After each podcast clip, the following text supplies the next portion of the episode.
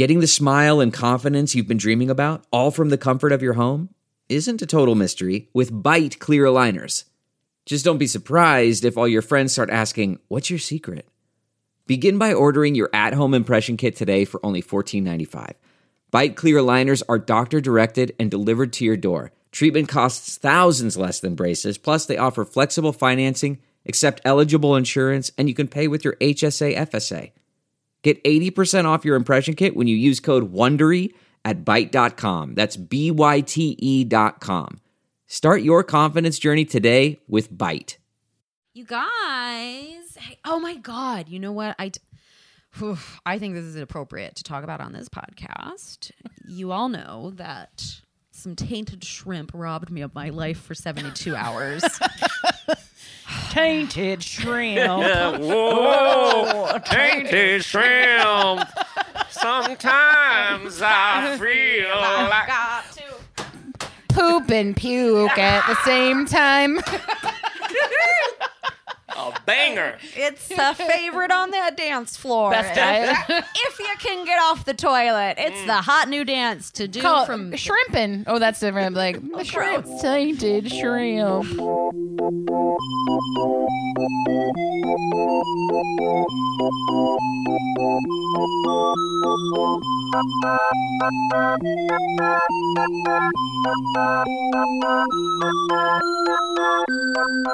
So this is new for me because I've only really enjoyed the fruit of salmonella. This apparently has a different name. It's like V. cholerae, like it's horrible. Basically, I've never been poisoned by shellfish, which I don't know if it hits fast and furious. Where sometimes the salmonella and other forms of food poisoning really do have like a 24-hour gestation period. Okay. And I don't know what's going on in LA, but this is my fifth bout of food poisoning, eating out in restaurants in 4 years, which I haven't had that much food poisoning in my life, period. I like your theory on it, and I think it's very appropriate, which is... I have a theory. And Ricky. Yes. This is Ricky Carmona. Guys, you're listening to Sidework Podcast. I'm your host, Brooke Van Poppen. I am your other host, Andrea Wallace. And joining us today from the podcast, Who Shot Ya? And also our dear friend, we'll get into that, Ricky Carmona, everybody. Hello, Ricky. Handshake, high fives. High fives, handshake. It's great. So we've got two guys in the room who can verify this. I said to Andrea, I don't know if it's so much, well, this is not safe food handling. You know what I'm saying? Mm-hmm. I'm starting to wonder the incidence of just salmonella and that accidentally getting on other items in the kitchen if you're being all willy-nilly with chicken juice, you know, raw chicken juice. My other theory is we now have all of these cooks back of house who think they're doing proper food service handling, but what do they do when they go to the bathroom to take a number two? They bring their phones with them, don't they? Yes. And they're doing the old wipe and swipe. And I think they are doing safe food handling, but they might be in the back of the kitchen and go touch that phone again. That poopy phone that hangs out in their back pocket. And I think I've been tainted by poopy screens going directly onto my quesadilla. Poopy screens, but it's just like there's food handling if they're like touching one thing and then they touch their phone with it and then they wash their hands, but then they touch their phone again. Right. That's cross-contamination right there. Mm-hmm. Just when you thought swiping left and right on your phone, like we were done with that, right? Now it's the wipe and swipe. Now it's the wipe and swipe, yo. Oh, you come on, as guys, you take your phone to the bathroom. I take my phone everywhere with me. If I go and just like walk my dog outside to pee, like that quick, hey, we're just gonna pee real quick, knock it out, and go back outside. And I don't have my phone on me for that. I'm like, Ricky, what the fuck are you doing, man? Come on, you're off the grid. You're off the grid right now. You gotta listen to the wind blowing and shit. I'm not like any of this at all. Not on my phone. I feel like there's something's wrong. I don't have my phone on me right now. I'm gonna have a panic attack. There's just something going on in the food industry right now. Listen, I'm blaming that shrimp 100%, but I think some of the other stuff has been shitty phone screens. Not to put any restaurant on blast, but like, where are you going to eat shrimp? You're not going to like Jack in the Box and whatnot. No, they have Jack in the Box serving shrimp now.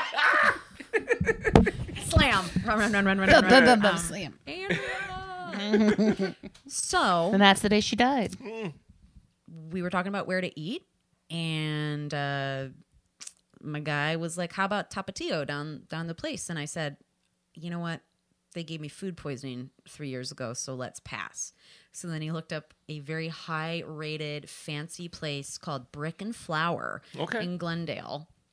Never heard of it. Me neither. And guess who gave me food poisoning after I said no. That's fucked up that you were like that place getting food poisoning. Yes, you had bricks coming out of her flour. Yeah, bricks came out of my mortar. Some Norse god somewhere was like, spite! Yeah, I don't know. We threw out a pair of leggings. Let's just put it that way. I know what you mean. Wow. I was so sick.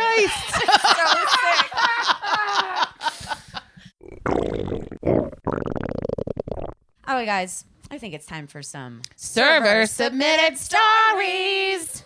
Tainted shrimp. Whoa.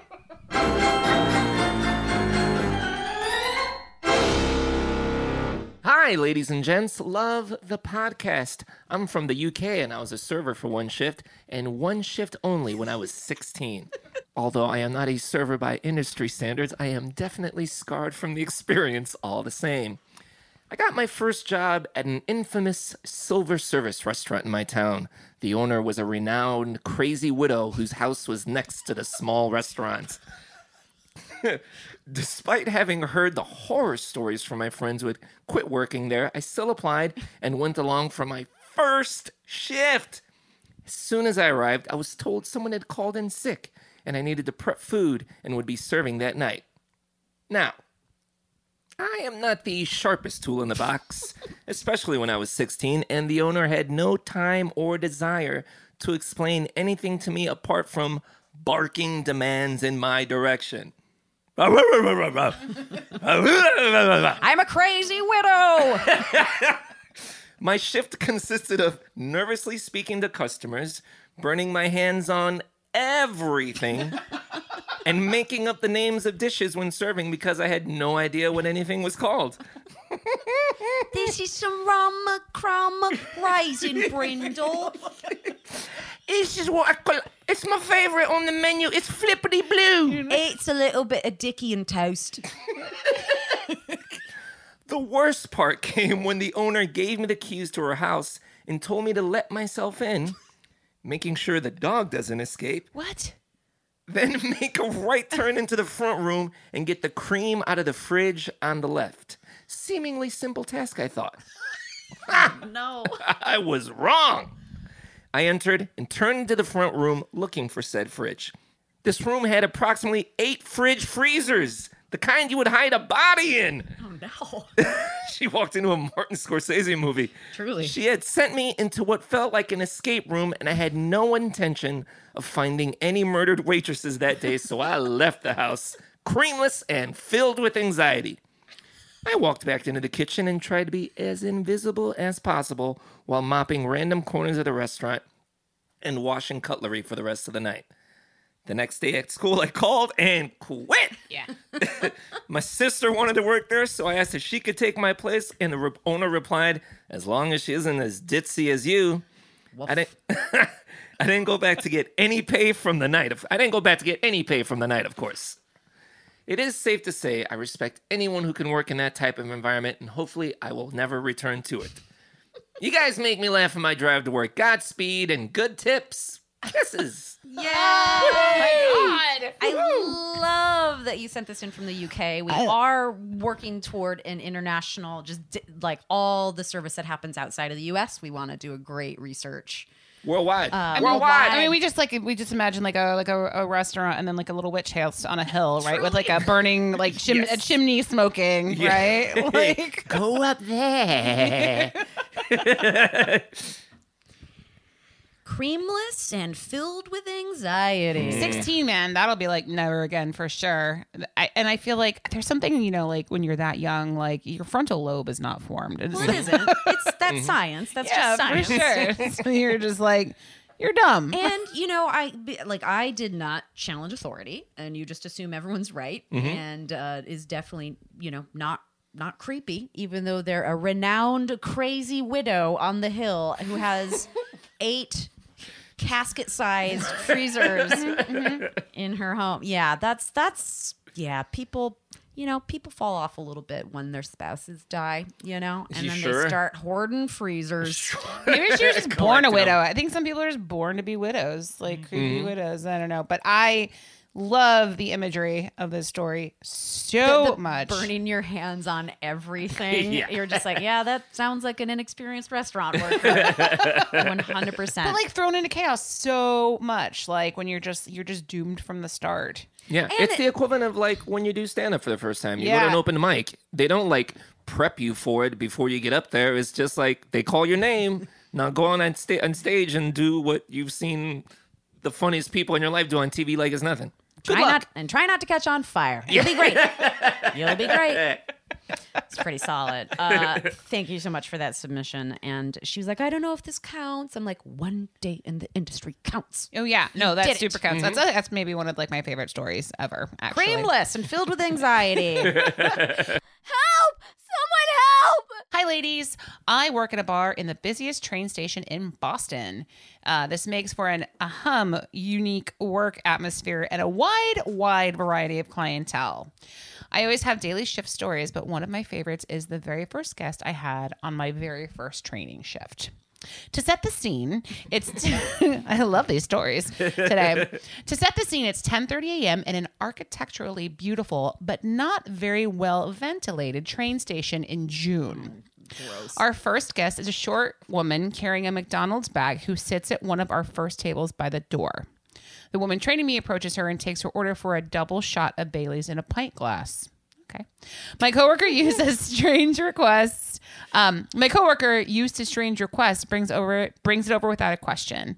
The woman takes out a small bottle of McDonald's 2% milk and fills the rest into the pint, then proceeds to pull out her breakfast, a Big Mac. My coworker turns to me, rolls her eyes, and said, yeah, this happens a lot.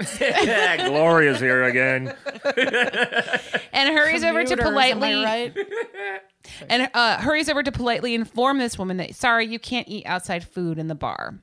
Unsurprisingly, that woman was perturbed. But I bought a drink, she cried. But I'll be like, but I bought a drink. Yeah, I can't really. Boston's a little hot. But I bought a drink. What's the?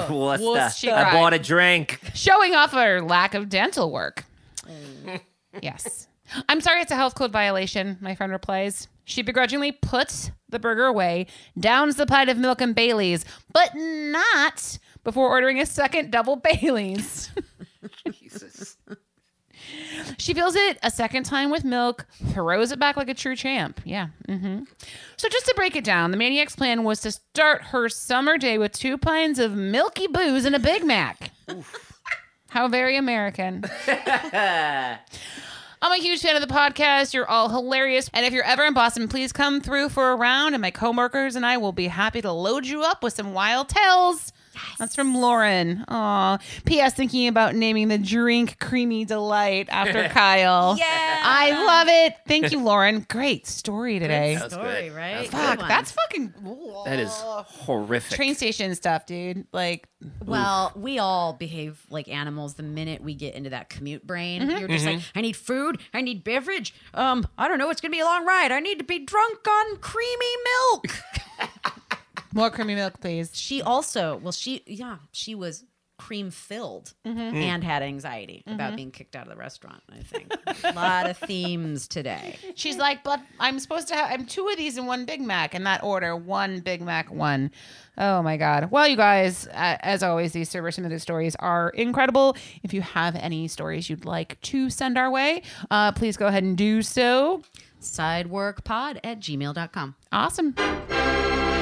Ricky Carmona is here, everybody. Woo, hey, Ricky, we've known each other for like, oh my God, it's yes, man, like almost 20 years. I feel like it's almost 20 years. Yeah, I feel like at this point now, it's like 17. Because I started in 2003. Exactly, at least 17. Yeah, I feel like that's the number now with pretty much like everybody. Yeah, because now like you know, especially like since I've like lived here in LA. Like there was a time where like all you motherfuckers were gone. I know. And then it was like now learning. We're back. Yeah. And it was just kind of like learning like who the new kids were And like just like reestablishing, like starting those relationships, and just kind of like, oh, I've known this person for like a couple of years, and I've known this person for a couple of years.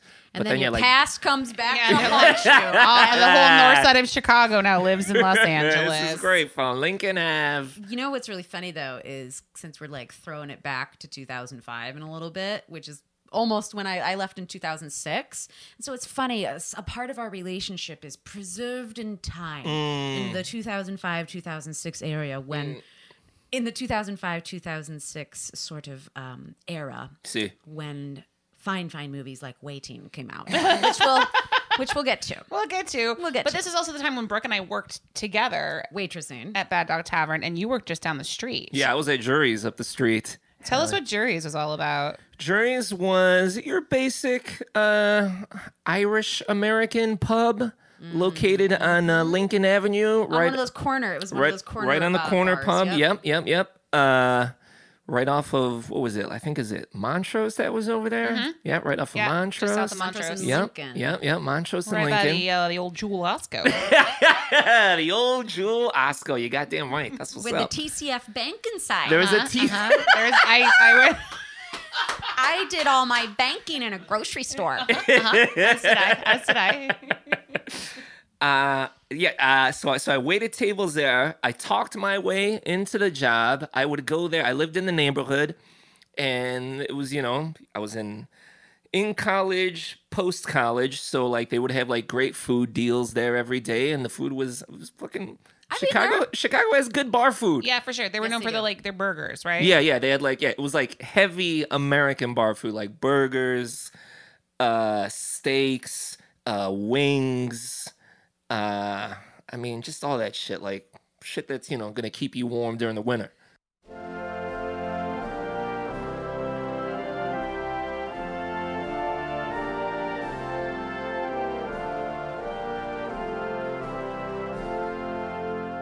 I would wait there. I would wait tables there, and it was super great. But I mean, we would wait tables and we would drink and do drugs. Yep. Mm-hmm. And that was just kind of like.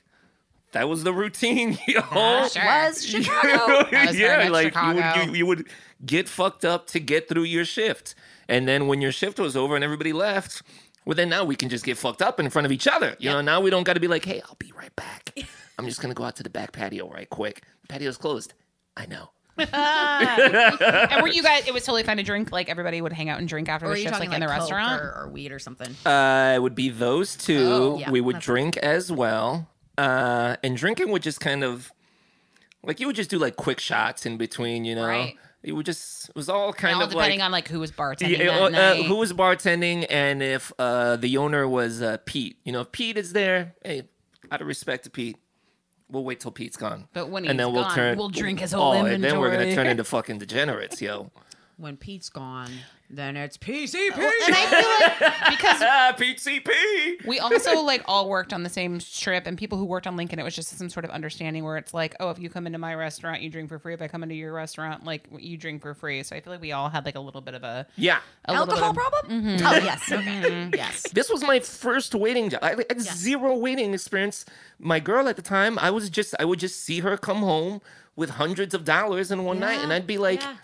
Well, I know how to talk to people, and I've been in this, I've worked in retail. I know how to sell clothes to people. I know how to make shit sound nice, and so. No, you would be. I'm sorry. This is just a matter of I just need to learn how to grab that thing. I need to learn how to. Man, how do they get 4 plates on there? And then you learn that very quickly. You're gonna fuck. I was horrible at first. The first time, my first night working was It was either on a. I think it was on Monday night, which was our 2-for-1 night. You buy one thing and right. Which is and Jury's would have burger specials, and it was fucking bonkers. And it was also we were right across the street from Wells Park. That was at Park there, and Wednesday night was their softball league, and so all these motherfuckers would play softball, and then they would come into our restaurant and just order burgers nonstop, and you are busting your fucking ass off for bringing out $3 burgers. And, for tables of 12. And you're doing that from when you show up at 5 o'clock until 11 p.m., nonstop. You don't have, the place was, it's a neighborhood restaurant. It had been there for years. So like those customers who were coming in, like they were regulars, you know, like once I started working there, they were like, who the fuck is this guy? Oh, we don't know him. Yeah, totally. We don't know him. Ooh, you know, surprise, surprise. I was the only person of color who worked there outside of the kitchen staff. So it's like, all right, you know, this, and not that anybody was ever like mean to me or anything, but I could just tell, I was like, all right, this is going to be, yeah. And you know, I had my afro at the time. Oh, so like that was, it would either be like, oh, hey, what's going on? Or like, yeah. Okay. A little bit of like north side of Chicago, so white. Don't judge me, please. What happened after Jury's? I was like, oh, I'm never waiting tables again. Really? Oh, absolutely. Yeah, it was just kind of like... the lifestyle will get you. Absolutely. And I went in doing it for the money. Yes. And once I was like, all right, that's cool that I'm making money, but I'm also not doing shows as much because I like getting paid more. Mm-hmm.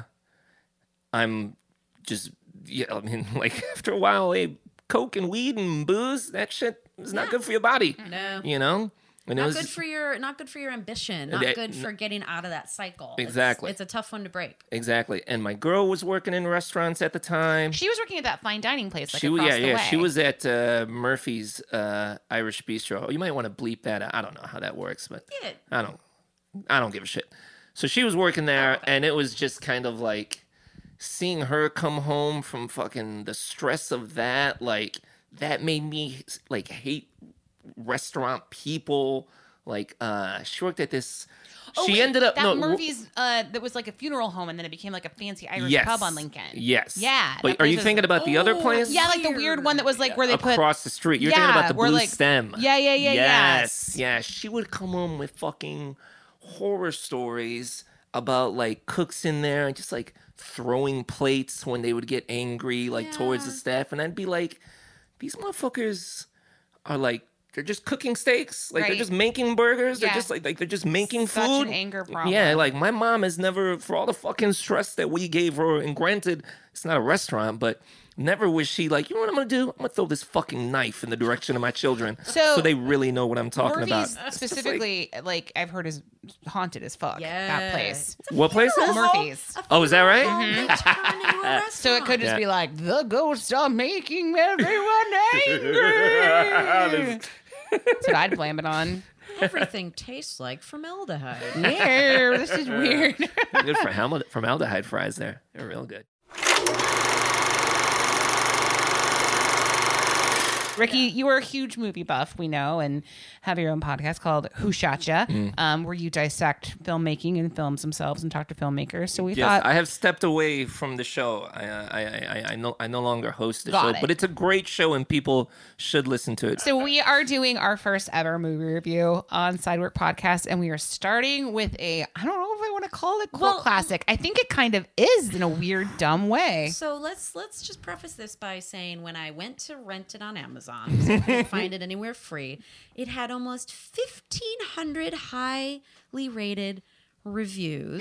And so I was like, is there something I didn't know about when this movie came out? And then I watched it eagerly, and then I was like, what is wrong with people? Thank you. What a good starter. All right, so the movie Waiting...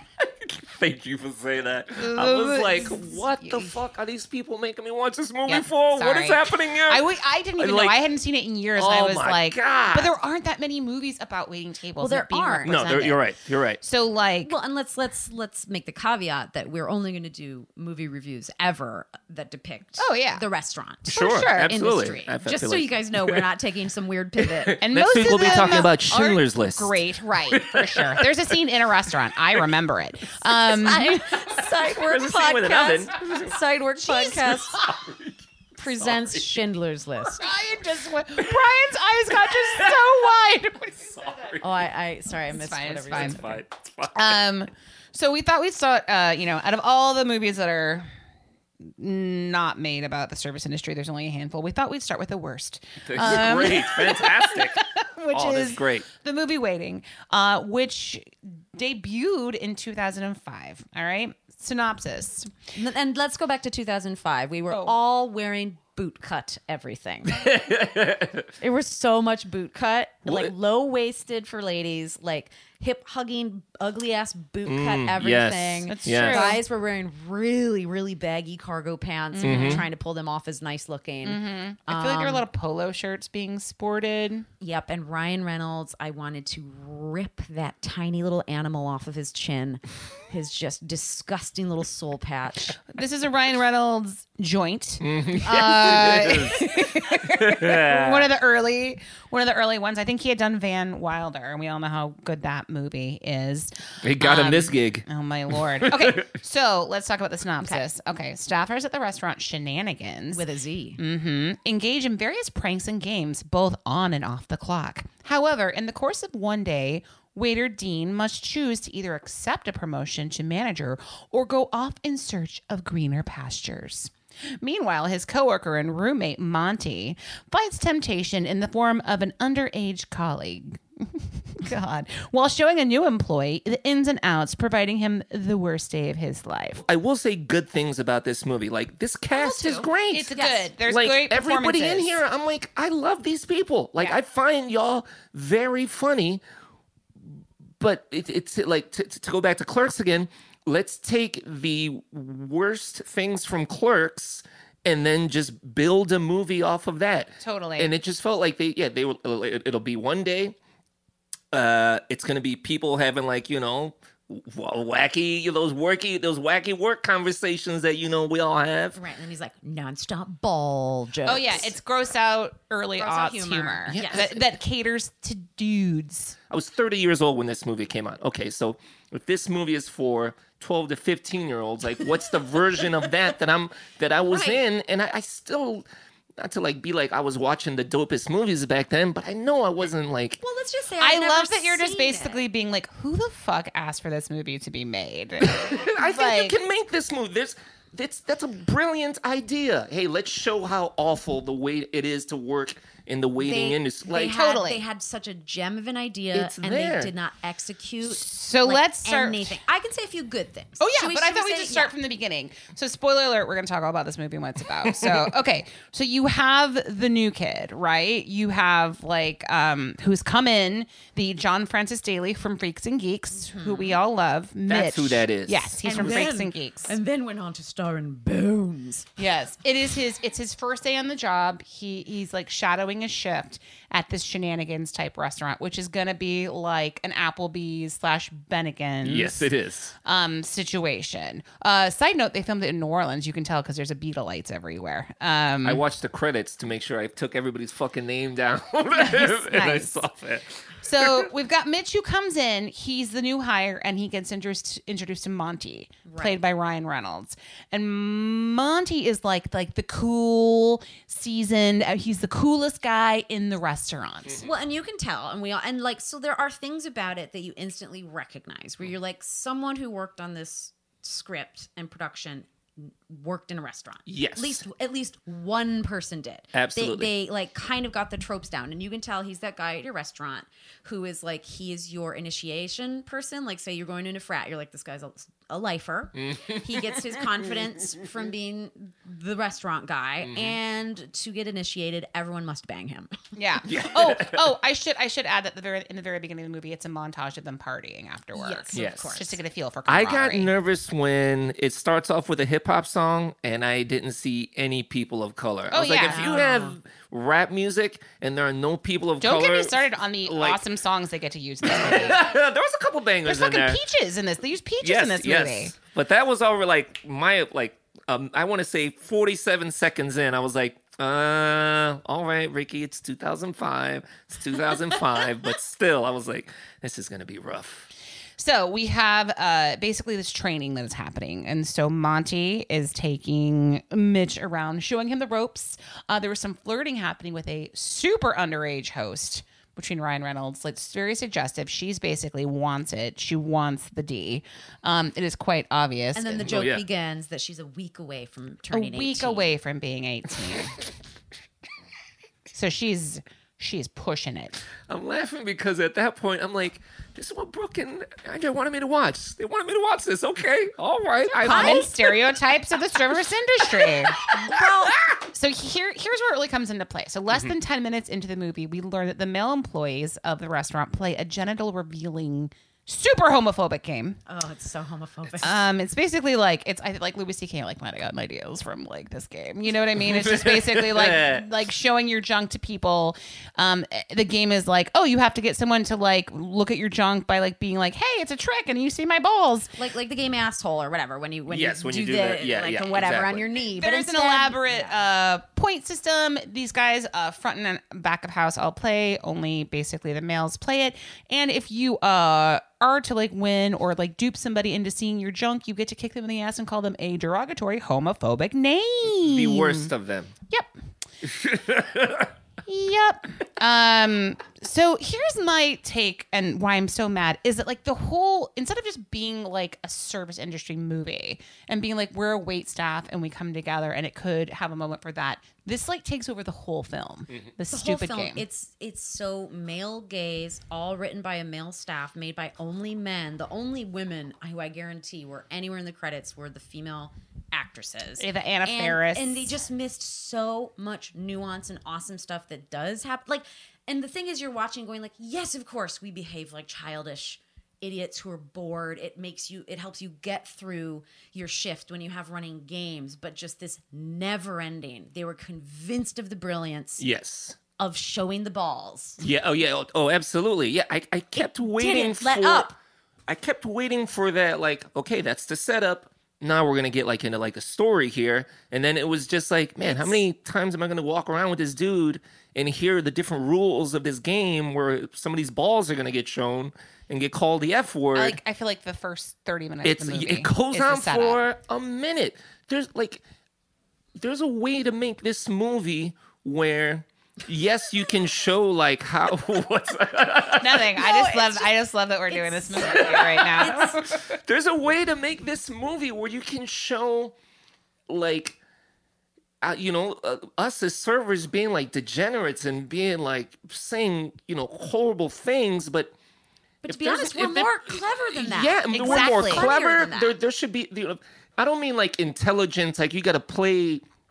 Like, it's got to be, like, the smartest, most well-written joke. But just, like, all right, I don't even know if I needed a lesson. They just jumped the shark and then kept going. Yeah. Yes. It's like, absolutely. Figure out a way to make fun of people who come to restaurants. Right. Figure out the way to point out, like, or to, like, find out, like, the stress of, like, how long a shift is. And you just feel like you're there all fucking day, and you look down at your clock, at your watch, and you've only been there 30 minutes. And then everybody shows up in the last hour. And that's why you're fucking furious because you're like, well, now I know I got to do side work at fucking starting at midnight probably because there's going to be people here. They kind of do that, but everything gets so like diluted with this stupid game premise that like you don't really get that. Like the flow of the movie's terrible. Duh. So then Justin Long's mother has made him feel less than for just being a server. And these kids are like 23 years old. And it's also not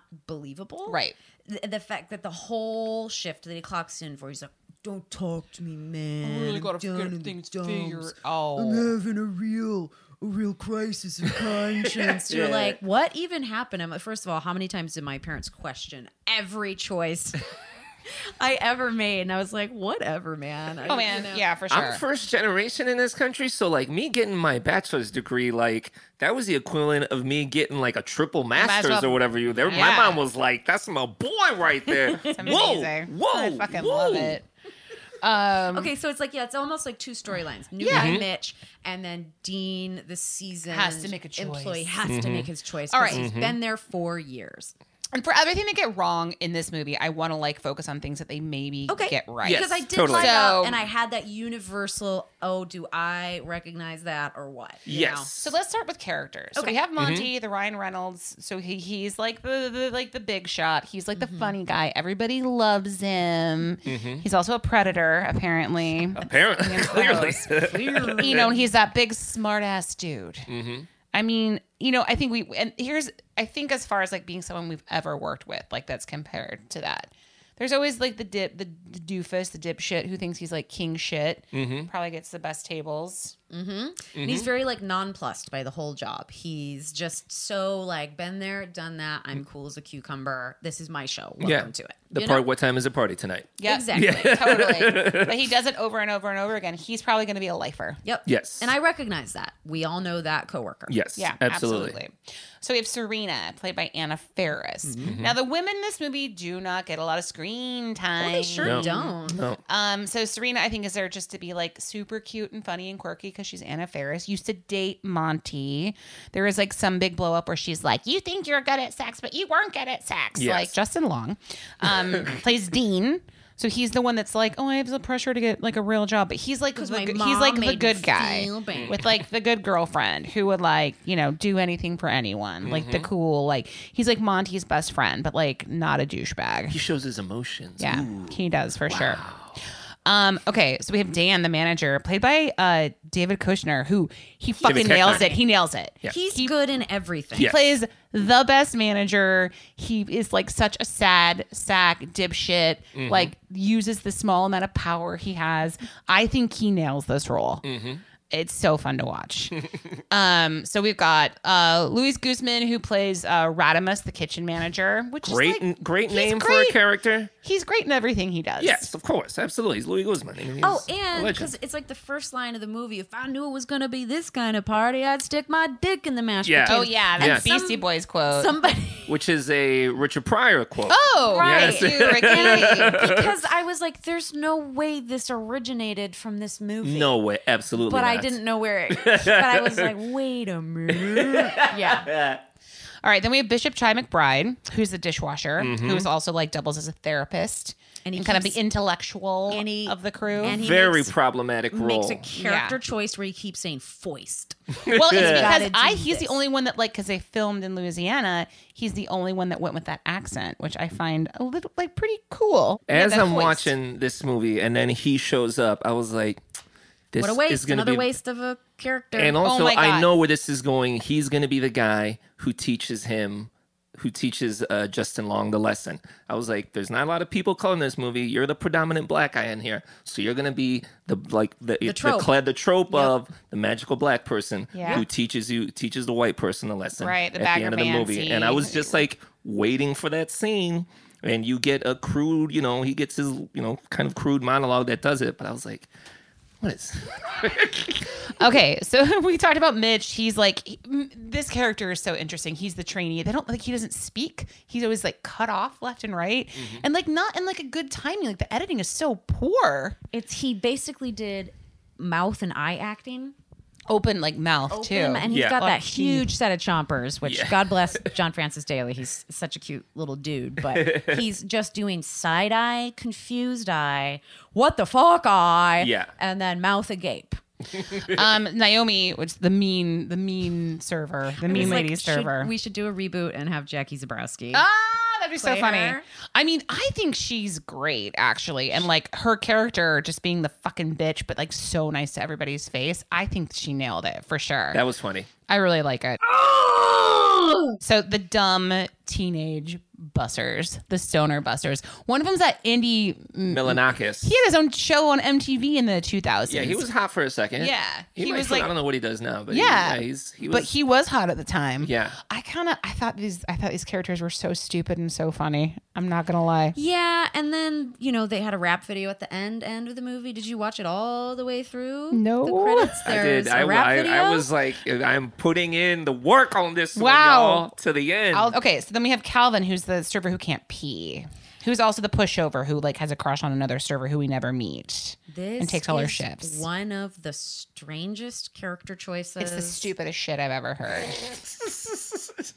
So basically this guy Calvin, who's a server there, he like can't pee in public because like one time he was at a urinal and somebody looked at his dick. More homophobic stuff. And now he's like, now I can't pee at all. No. I mean, you're like, you didn't bother to make a backstory for Anna Faris or Naomi. Mm-hmm. And we just went all in on this very bad joke. Yeah. It was really hard to watch. That was terrible. And like, and I was angry for two reasons. When he is telling Chi McBride Like when he's like telling him like, oh, I can't pee, and Chi McBride is like telling him like what he needs to do to pee. And then there's a fantasy about it. And in my mind, I'm like, well, he's probably peeing right now, right. And then the camera's gonna cut to it, and that's kind of funny. Yep. Nope. That's not what happens. Nope. He just tells him lost opportunity what he should do. For peeing yourself. Yeah, and I was just, and then he goes and talks to some fucking girls on a couch, and I was like, what is going on in this fucking movie like, that you can't even make. That joke? You worst. Couldn't do that joke? Last character we'll talk about is Floyd, the line cook played by Dane Cook. Oh, wait, this is the first time we're saying his name. Yeah. Dude. Wow. I mean, we had to save the most egregious for last. I mean, I don't hate this character. No, but there's the part when he was doing the, oh, massa, don't whip me. Oh, yeah. Massa. That's not okay. Yes, massa, again, you want your range, this movie is massa. Very racist and homophobic and sexist, and we don't agree with any of this. We started the R word count, which it's okay. They said retarded. About 8 times, and then at the end, there's another joke saying, like, that's calling a disabled, like a retarded kid. Either way, it was smart, so much. Who has Down syndrome? Exactly, yes, it was so much just lazy punching down. Yeah, it was really lazy. Yeah, and again, like it's such a good idea. You have this good of an idea for a movie, and you have this great of a cast. I'll say this too. Like I think these. Everybody there probably had a really good time making the movie. Of course. They're all probably making themselves laugh. There's probably like really good fucking outtakes of this movie. But like what was put together and being like, this is it. Like, man, you guys just went for fucking lowest common denominator. The LCD. Which is fine if that's what you're gonna do, but it also spoke to like, and you know who's the lowest common denominator? Stupid waiters and bartenders who might come watch this. The movie starts with being said that you're less than for being in the industry, and then you prove them wrong. That's where I'm glad you said that because that's what I was saying too. Like, there's an intelligent version of this movie where like you don't. You make everybody look dumb, but you also figure out a way to make servers look smart. Yes. You know, I mean, the thing that I'm sure we all know without having said it yet today is like, we wish everybody could wait tables for like a year. Oh yeah, so you can see what it's like. Yep, see what it's like. You'll see. You'll then if people who've never been servers, then you'll understand. Like, okay, I see why sometimes my server comes up to me. And once I can tell they want to throw their fucking my glass back at me when I'm like, can you give me some? You know, like right because they're and they give us a semblance of that. Yeah, but like we get that is a fucking foundation of comedy right there that you just whoop. Like we get the bitchy lady table. Yeah, and boy oh boy is she bitchy. She was also doing a lot of mouth acting. Yes, she was like when I say. Over-pronunciating. I'm so filled with... I looked at that lady and she hasn't done much else. Because her acting was so phenomenal. She got paid well and just retired on that page. And then this is the scene for servers where a bitchy lady orders a steak the wrong way and then it has to be redone and the revenge in the back of the house happens where like snot is put in her mashed potatoes, pubes are put in her salad, dandruff, they drop her steak on the floor, like uh-oh, revenge. And I don't know, I mean I'm sure that has happened, but a customer has never made me so mad that I've told the kitchen like, hey, and do whatever the fuck you want with it. I don't care. The kitchen would be like, what are you talking about? Yeah, like, we take pride in our food. I didn't even think like that joke. There's a way you can do that joke, but like it was so on the nose and too much, to be honest. Because we all have talked about like kind of fucked up, goofy, whether it's accidental and you're just like, well, no one saw that, or there have been like it's about a direct hit. You know, if you don't just willy nilly do something weird to food, like you're like, all right, you've crossed the line. This is the 10th time. You've really fucked with me. I'm going to do something a little weird. Yes. But that even watching that, knowing what I know from the service industry, I started screaming and turning my head away because I was like, no, there is just not that level. Yeah. And if it does exist, they're not in business. Yeah. Exactly. And it's not at a place like Shenanigans, which is supposed to be like Applebee's or Bennigan's. Like, exactly. Those places would be out of business. Yep. 100%. Those places would be.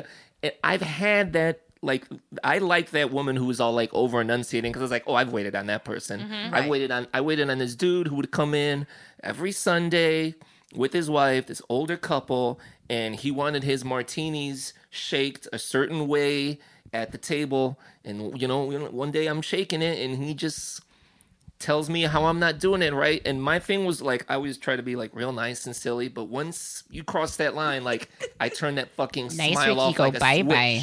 And that's like that's my version of like, hey, I can't spit in your food, but you're gonna see like the mask come off right now, and you don't like how I'm shaking it. That's all you, buddy. Go ahead. I'll be back in a bit. Like, I'll do that. Shake your own fucking martini. Yeah, exactly. Martini. Because I'm still doing what I'm supposed to do. I don't have to do it with a smile. Right. I have to make sure that you get your food on time. Oh yeah. And then you get your drinks there. For sure. Like, that's the way you handle that. I loved it when he went back to the. He gave the guy the tip back. The change back. Yeah. There's all these like little things that you wish you could do that we see on stage. That was very good. Getting a 62-cent tip on like $60 and saying like, you need this more than me. Fantastic. That happens. That was great. Absolutely. Foreign people. The example of having to wait on foreign people. Like, oh no. The way they handled that joke. Like they took concepts but didn't dig into any of it. It just skimmed the surface for everything so that they could keep dedicating screen time to ball jokes. And they also, like, in the middle of this montage of stereotypes, which would be good. Balls. Oh my God, for sure. I thought it should be called Ball Waiting. Until that girl turns 18, so Ryan Reynolds can fuck her. Here's what gets me about when they finally kind of start to get into like there's the lull in the restaurant before. The big rush happens, and they're all just standing around and sitting around in booths. It's like a dead section, which I was like, that's not okay. Like, there were like little things that like made me fucking crazy. In the beginning, when they're all going to work, they all park right in the front of the restaurant. I was like, you're not allowed to park in the parking lot. They all go right into the bathroom where the customers use to like change and get ready. Yes. Not to mention that's the bathrooms they use, and that fucking kid that can't pee is like standing in front of the bathrooms on his phone, like talking, and that's where Luis Guzman goes to have sex with his girlfriend. That's right, yes. While Calvin's trying to pee next door, and then the busboys are in there causing a ruckus, like in the regular bathroom where everybody hangs. Yeah, that was just they were clearly trapped on a set and didn't have a lot of location, because I also think they did like the lull because they didn't have money for extras too. Because did you notice every time it was like all the bad customers, it was a larger percentage of like, it was just like the male behaving badly, and then they wouldn't show the female's face or give her a line, so they didn't have to pay her. Yep. Yeah, it was so weird. You were like, they made it for $3 million, I think. So then there's the big like, oh, we're about to close, but one last table comes in, and Justin Long's the one closing. Who do you think? Lo and behold, it's the boy that got the engineering job that makes him feel less than. Mm-hmm. This guy has the worst teeth ever. First of all, strong teeth game. Like, and boy, oh boy, this guy have his shit together. They talk about it. You know, the tab's $35. He leaves $100 bill and just like leaves. Baller. You know, and Justin Long's like, you need your change. And he's like, no, man, that's for you. He's like, they really pay me well, so that's for you. And he says, it seems like you need this more than I do. Mm-hmm. So it's full circle. Didn't you feel the movie magic happen just then? Right. Meanwhile, mic drop. I guess we forgot to add that, like, Dan, the manager, has offered Justin Long the assistant manager position. Well, yeah, that's a whole other. And he has to make a decision by the end of the night. Yes. And this move of this, who he feels this guy's superior to him and big dogging him, that makes him make his decision. And because we all know when we see people from our past, and especially in a restaurant, we sit down and say, I just got my bachelor's degree. Yeah, we all say that out loud. I usually just hand them my resume. Same here. They, right? Hey, how's it been going? I'm glad you asked. And I just give them a resume, and then they can. I make $48,000 now.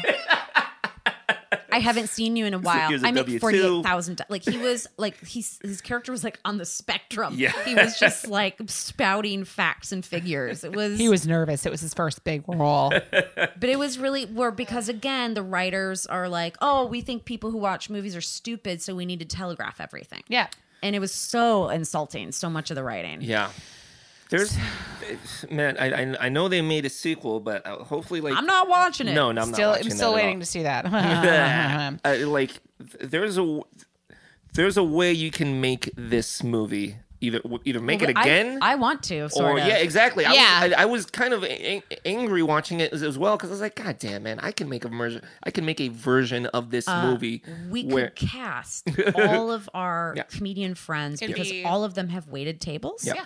And to some degree or another, everyone is doing great and could hold a scene on camera. Yes. And write really good stuff. Yeah. If there's any takeaway from watching Waiting and reviewing it, is that Jesus Lord, we need to make a better product. And like, yes, Brooke and I should absolutely we'll write it. It's make so it so insane. If you take the idea, flip it so that it's female gaze with all your female protagonists, and having this fun 2020 twist on it. And it'll still be funny. Ladies are crude. Ladies are salacious, just the same. But we are not the victims. And you know what I'm saying? Like everyone was just basically a hole for the line cook or the waiter to stick their dick into. Yeah. And it's like, yeah, women run this industry. Are you kidding me?